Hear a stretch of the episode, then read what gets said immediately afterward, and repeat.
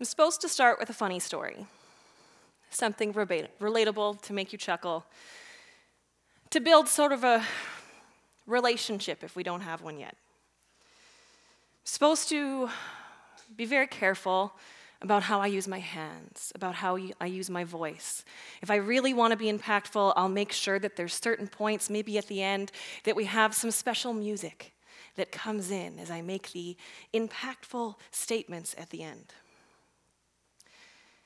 We've been going through the lectionary as a church for 2023. And if you don't know what the lectionary is, it is a collection of scriptures. It's a book of a collection of scriptures that churches can go through, and it means that over the space of 3 years, a church will have gone through the majority of the Bible together, but still, through the space of a year, you'll have gone through the gospel together.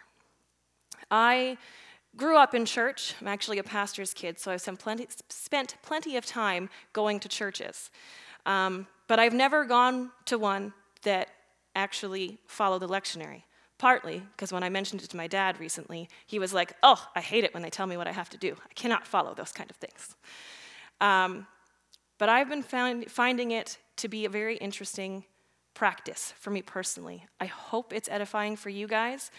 But one of the things that I've been noticing as I've been going through this is it's fighting a lot of the supposed to's. And I'm feeling like I have a lot of understanding of what the Apostle Paul would say when he was writing to the Corinthians when he said, "I came and I was not fancy. I used the plain words and I tried to let the gospel speak for itself." And as I have been going through the lectionary and I've been reading the scriptures and I've been figuring out how to share it with you guys, I have been feeling like that. When I try to put it together and I try to make sure it's going to be fancy and it's going to work and all of that, it doesn't.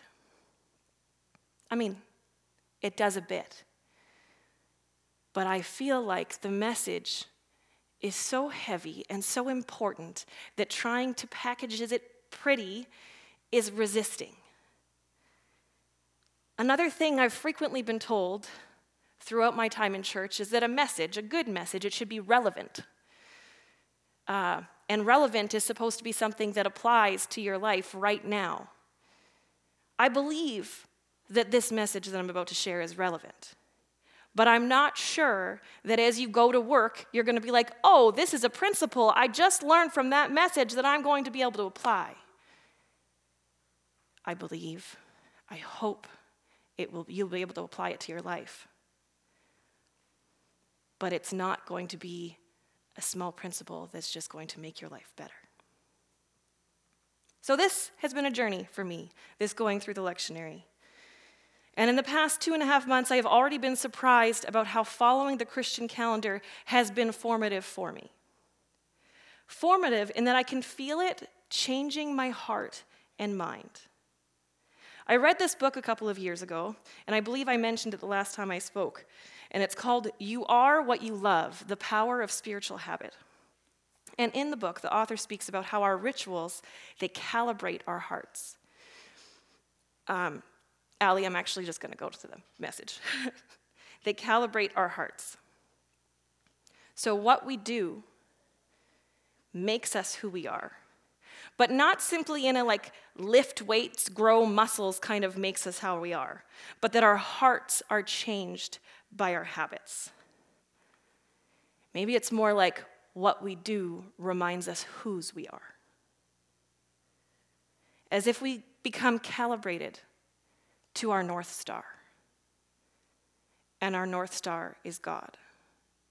It's Jesus. And I have found that in the practice of following the Christian calendar, and therefore having the rhythm of my year follow this calendar instead of just my own agenda, my heart is becoming more calibrated to the story of Jesus.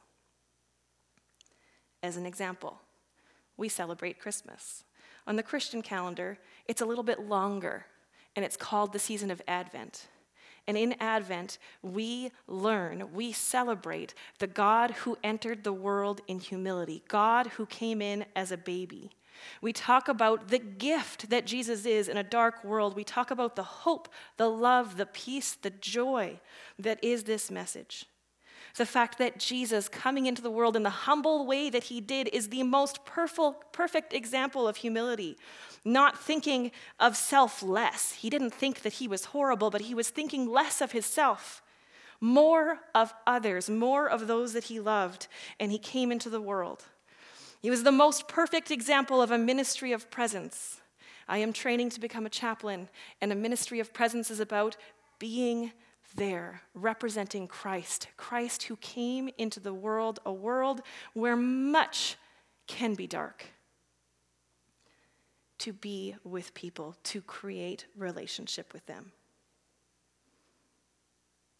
So we moved in from Advent into the season of Epiphany, the season that talks about Jesus as a light to the world. And it starts with the wise men coming to Jesus and giving him gifts, and how this story shows that Jesus was for the world. Jesus is a light to the world, but also as our King. That's what we've explored in the last few weeks. And because we are his, we are a light. We've been learning about the kingdom of God, and I've been calling it the upside-down kingdom, where priorities in this kingdom are different than what we tend to think of them in the world, where our King is this humble God who went to the lowliest of places to meet physical and spiritual needs. The events we normally mark are Jesus coming as a baby at Christmas, and then Jesus dying and rising again at Easter. But according to the Christian calendar, there are more things that we can mark, more ways in which the story of Jesus can frame our life, can inform our life. And so this Sunday, the last Sunday of Epiphany, about Jesus being a light to the world, Jesus being for the world, is Transfiguration Sunday. And Transfiguration Sunday focuses on this story. This is from Matthew 17, starting at verse 1. 6 days later, Jesus took Peter and the two brothers, James and John, and led them up to a high mountain to be alone. As the men watched, Jesus' appearance was transformed so that his face shone like the sun, and his clothes became as white as light. Suddenly, Moses and Elijah appeared and began talking with Jesus. This is a bit of a weird story. Miraculous, you could say. And before we get into it, I want to be honest. Among Christians, whether this historically happened, whether this was a vision, what happened here is debated. And I want to acknowledge that, because I want to say that no matter what you think about that, the message that this tells us is still consistent. And why do I want to be clear about that when I could just continue and not point it out? And it's maybe a little bit more of a personal thing, but I have mentioned before that during the pandemic, I thought it was heartbreaking how it seemed like the pandemic shook up the church and revealed some of what was inside of it. And what came out seemed to be the opposite of unity. Seemed to be a lot of dissension, a lot of noticing differences, a lot of getting very upset about differences. So I want to take these portions of Scripture where there are going to be people who say they are Christians and they're going to disagree with me about how this actually happened. And I'm going to acknowledge that they're still preaching the same Jesus as me. It doesn't matter which mountain this was. there's three possibilities, and people like to debate which one it was. It doesn't matter if Matthew used a word that suggested more like a vision, like something they saw, and Luke used it more like something that they witnessed. The point is what this tells us about Jesus. And as we look at the story, we notice similarities between this and the story of Moses in Exodus 24, where Moses went up the mountain and met with Jesus. In this, Jesus' appearance is transformed.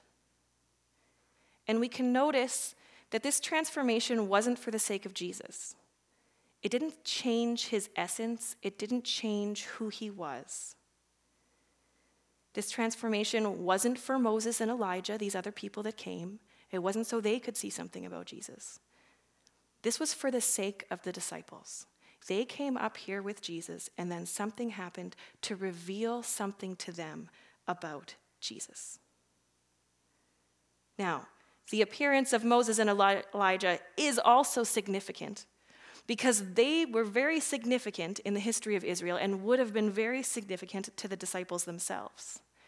Moses and Elijah, they represent the law and the prophets, and their presence there was revealing that this, what was happening in and through Jesus, what was happening in the world was a continuation of the work of God in the world. It was a continuation of the revelation that he had been already giving.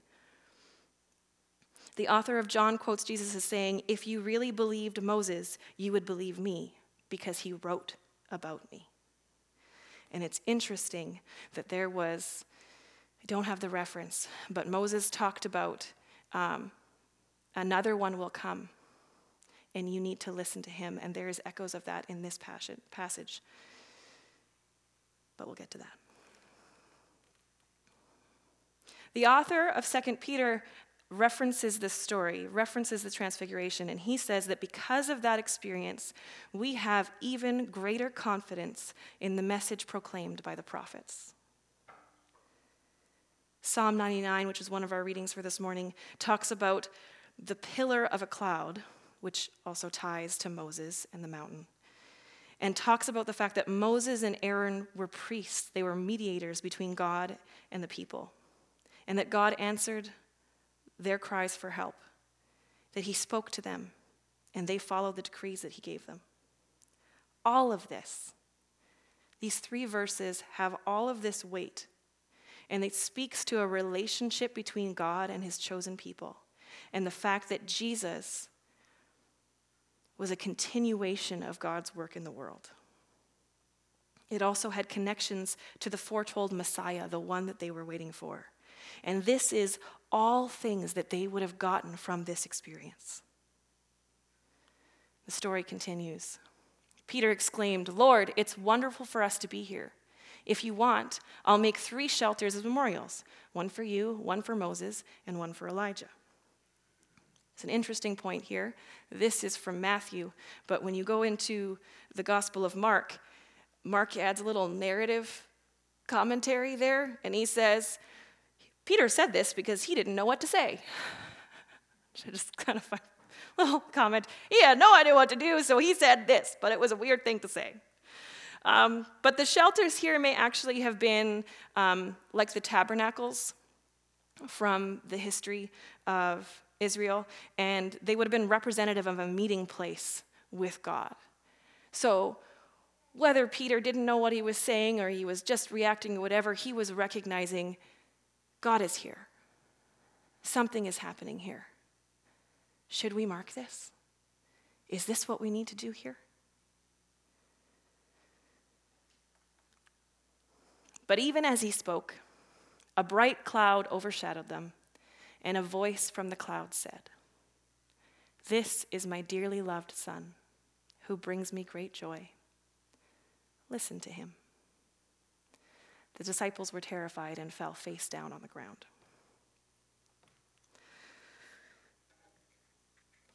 Don't know if you notice the similarity, but this sounds very much like the message that was also spoken when Jesus was baptized.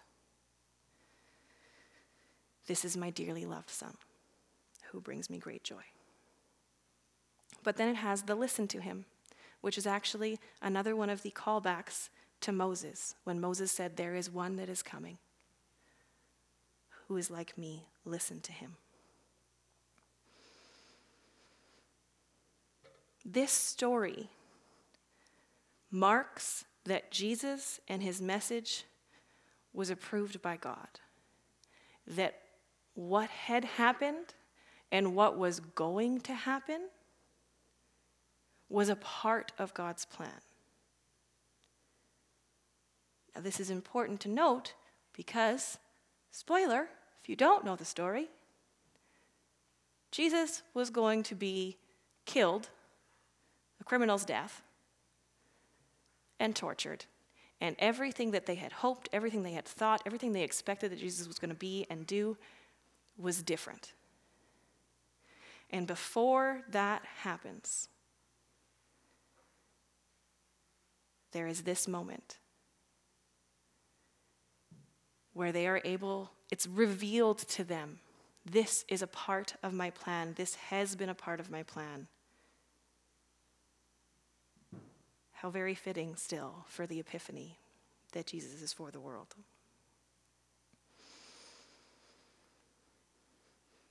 Then Jesus came over and touched them. Get up, he said. Don't be afraid. And when they looked up, Moses and Elijah were gone, and they saw only Jesus. As they went back down the mountain, Jesus commanded them, don't tell anyone what you have seen until the Son of Man has been raised from the dead. So this was an encouragement for them, but it wasn't something for them to tell everyone.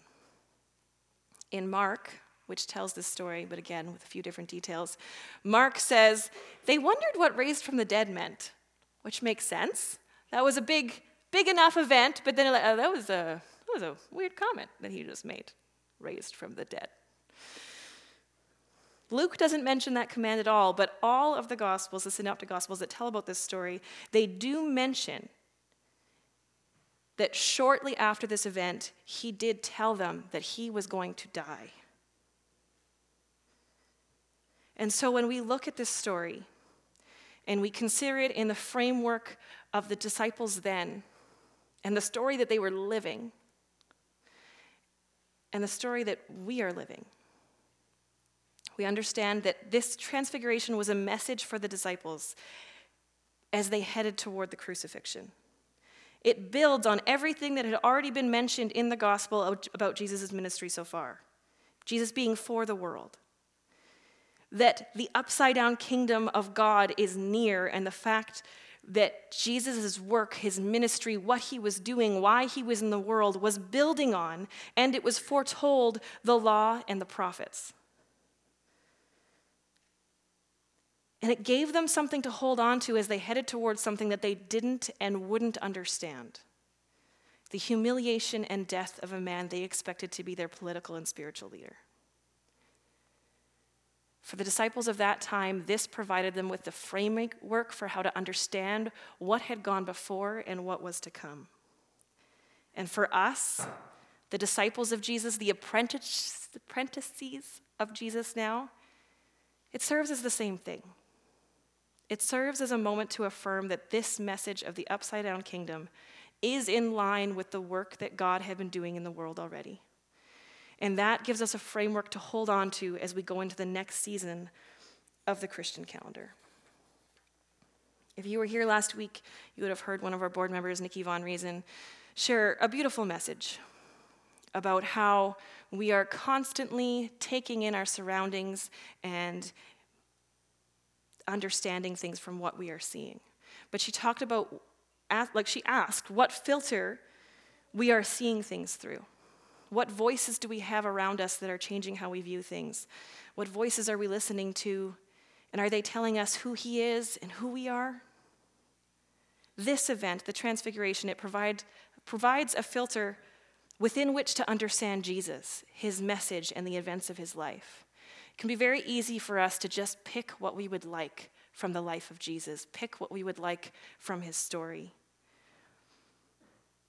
And this is telling us he is part of something bigger. He is part of God's plan. Everything that is coming, the things that he will be go through, it is a part of what God has ordained. It gave them the understanding that this man, at that time, they weren't thinking of him as God, but that Jesus and his message and work were ordained by God and foretold by what God had done previously. And so, I have found, going through the lectionary, practicing it, it being a habit that I am applying to my life, I guess.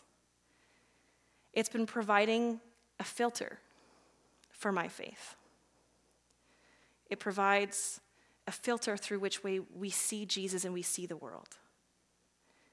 Celebrating these events, considering this calendar, it provides a filter for how to see things. It can be a habit that calibrates our hearts. And I have found it fascinating that this calendar, and I'm not saying we're going to do this forever, I just have really been enjoying what this practice has been doing for me. But this practice of forming our calendar around the story of Jesus, it calibrates our hearts to his story.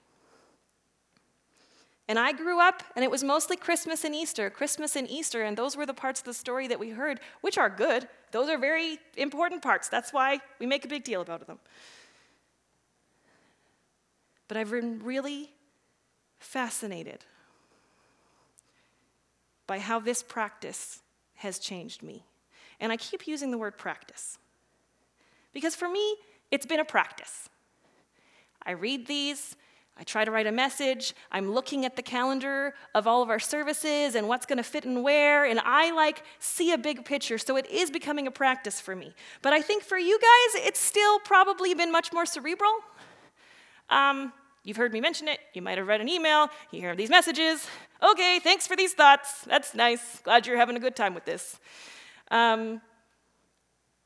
Which is why I am that much more excited about the season that is coming. The season that is coming, after Advent, we have Advent, Epiphany, then there's the season of Lent.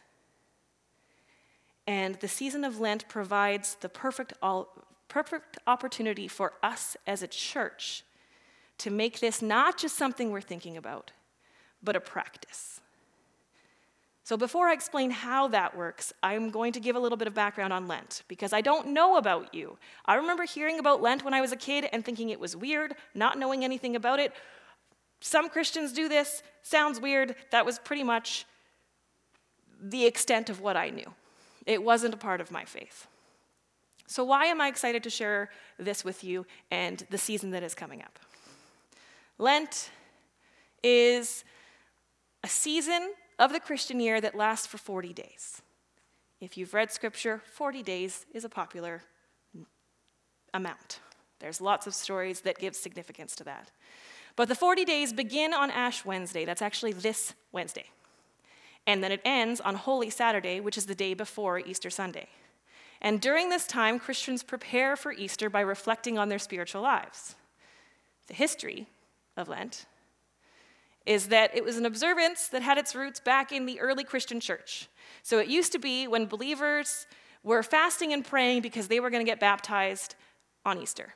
And over time, the practice became more widespread and was adopted by other Christian denominations. It just started spreading. People were like, this is excellent to have this season where we are intentionally thinking about our spirituality. We're intentionally thinking about God. We are making this a season that we are devoting to this.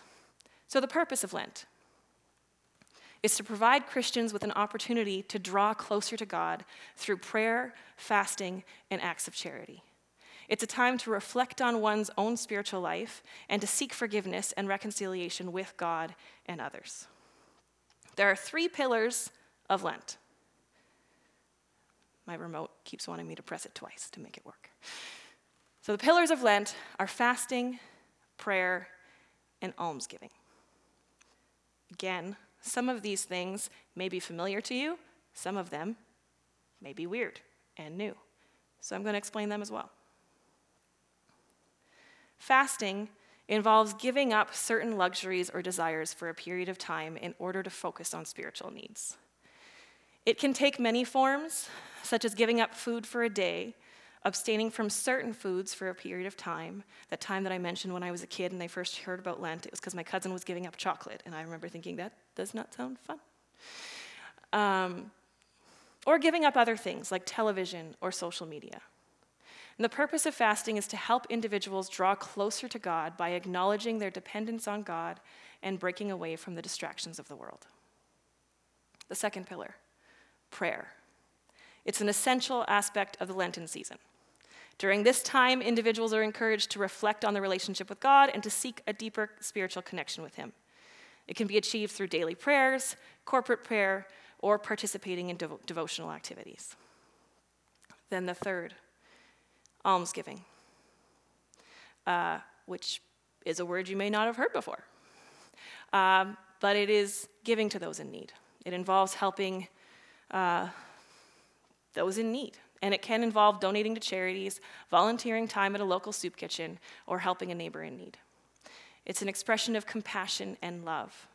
And it's an integral part of the entire season as it helps individuals focus on our obligations to others and living a life of selflessness and service. And I will say, this is probably the part of Lent that I always heard the least about. I've heard about the fasting. I've heard about giving things up. I've heard about the prayer. I've seen plenty of devotionals, 40-day devotionals to go through during Lent. But not as much about the almsgiving, not as much about your time and your money being in service for others at this time. And I have been very impressed lately through the things that I have been reading, through the examples of models of Christianity, of their lives that I have been reading about, how important this is and how we can't actually separate our relationship with God with our relationship with others. Even the words of Jesus, when he's talking about the most important commandment, and he says, love the Lord God with all your heart, and the other one is love your neighbor as yourself. And embracing a season where we have practices that are actually having us turn to others and see their needs and meet their needs, I think is very important. And I haven't had it enough in my faith, and I don't know if you have. And if you have, I would love to have coffee with you and hear about how it's going, because I want to learn from you. But as a church, as we are going through this calendar, as we are trying to figure out how some of our life can be impacted by this story about the season of the story of Jesus, I think that these three pillars of Lent, prayer, fasting, and almsgiving, they can serve as a reminder to us about the importance of spiritual growth, of reflection, of our faith being a practice. And I think through these practices, our hearts will be calibrated,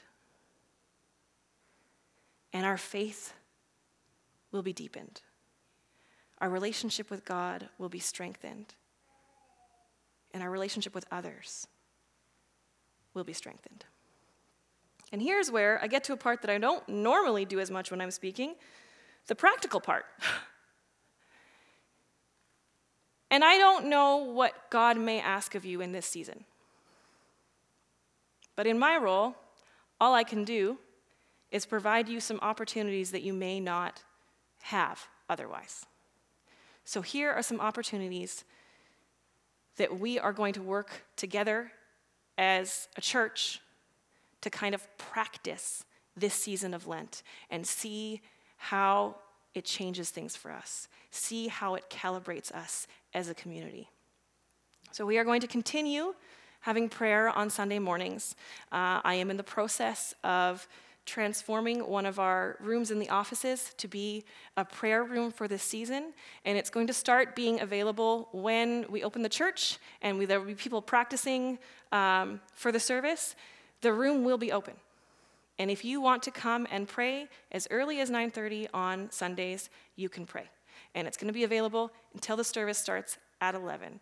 I will generally be there from 10 to 10:30, but it's going to be open the whole morning so that we can have some space for God, some space to be paying attention to him and hearing his heart.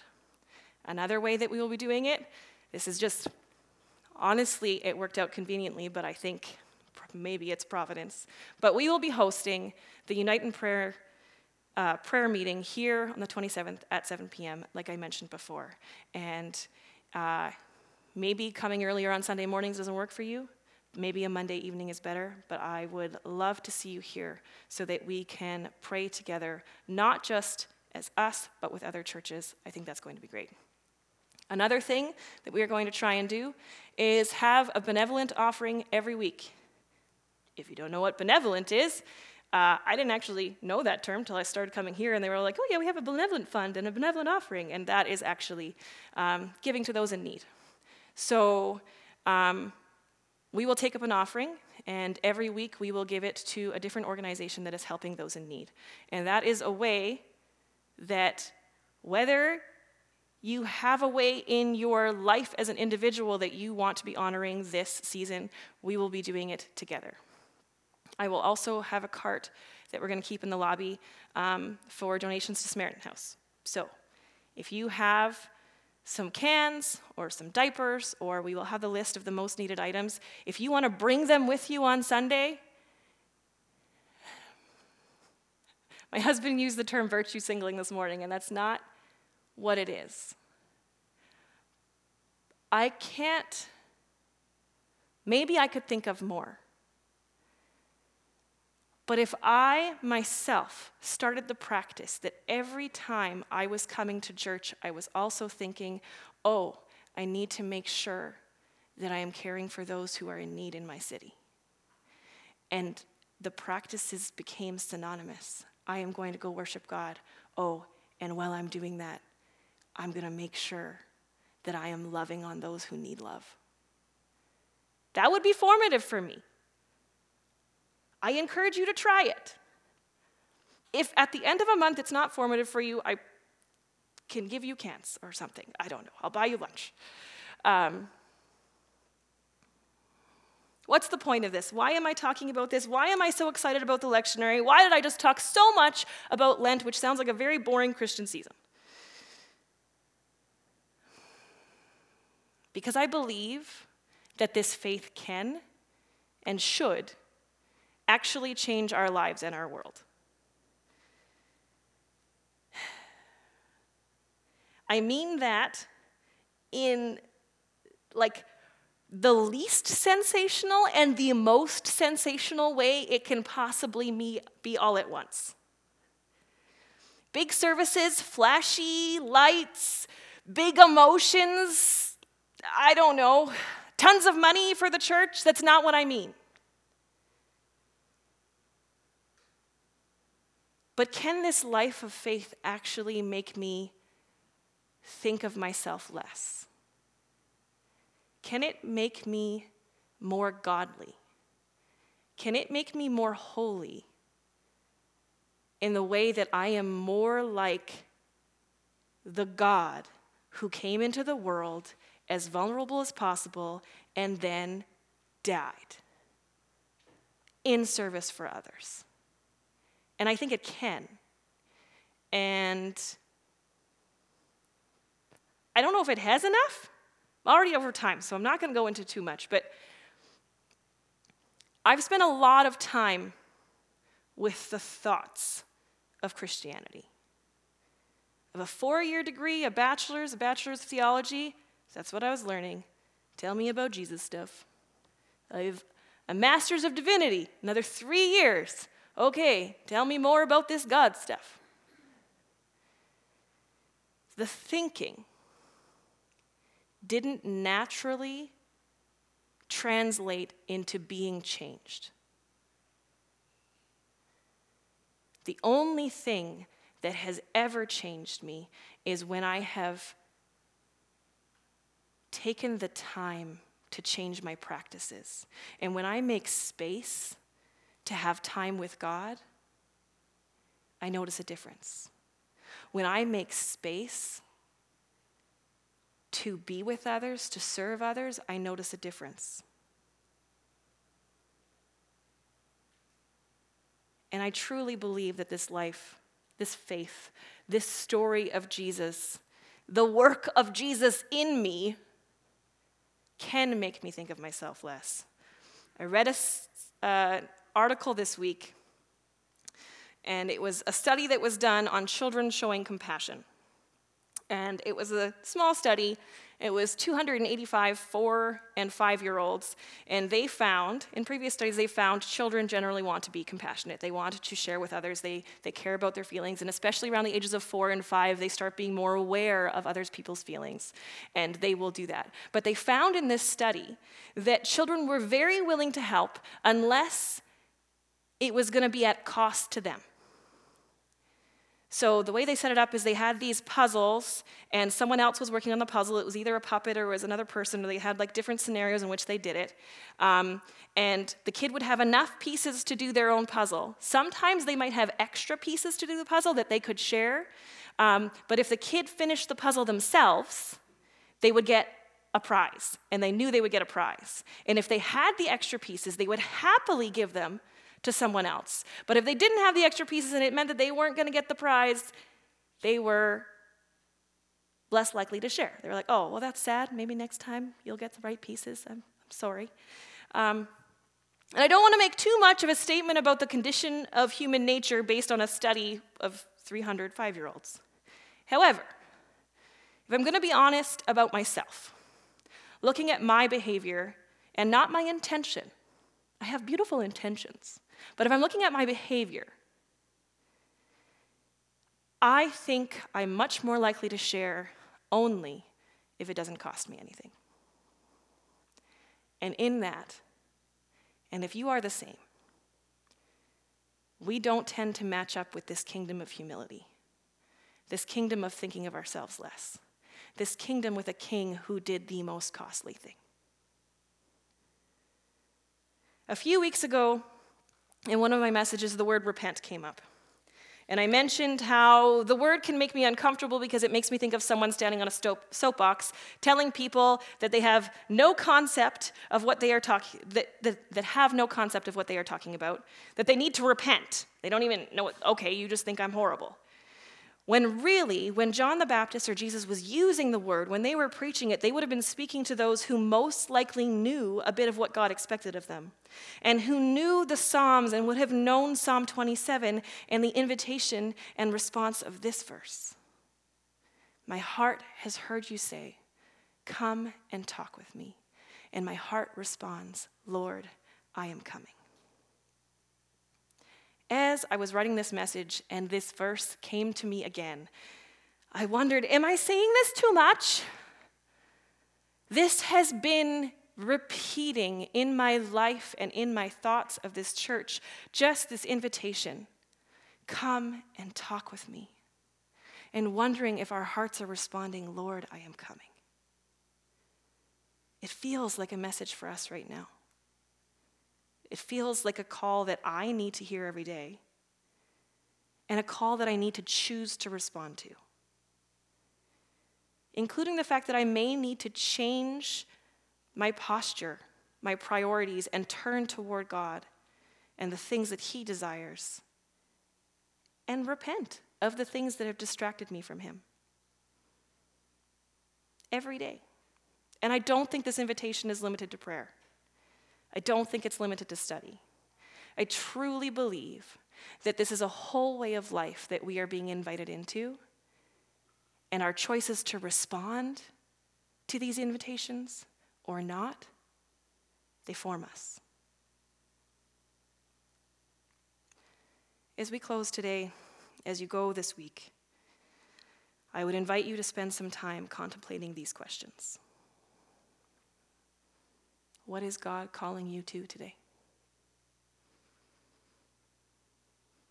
What is God calling you to in this upcoming Lent season? In 40-plus days, we will be celebrating a God that died for us, and yet he is risen. But in this season, how are we preparing? What is he calling us to?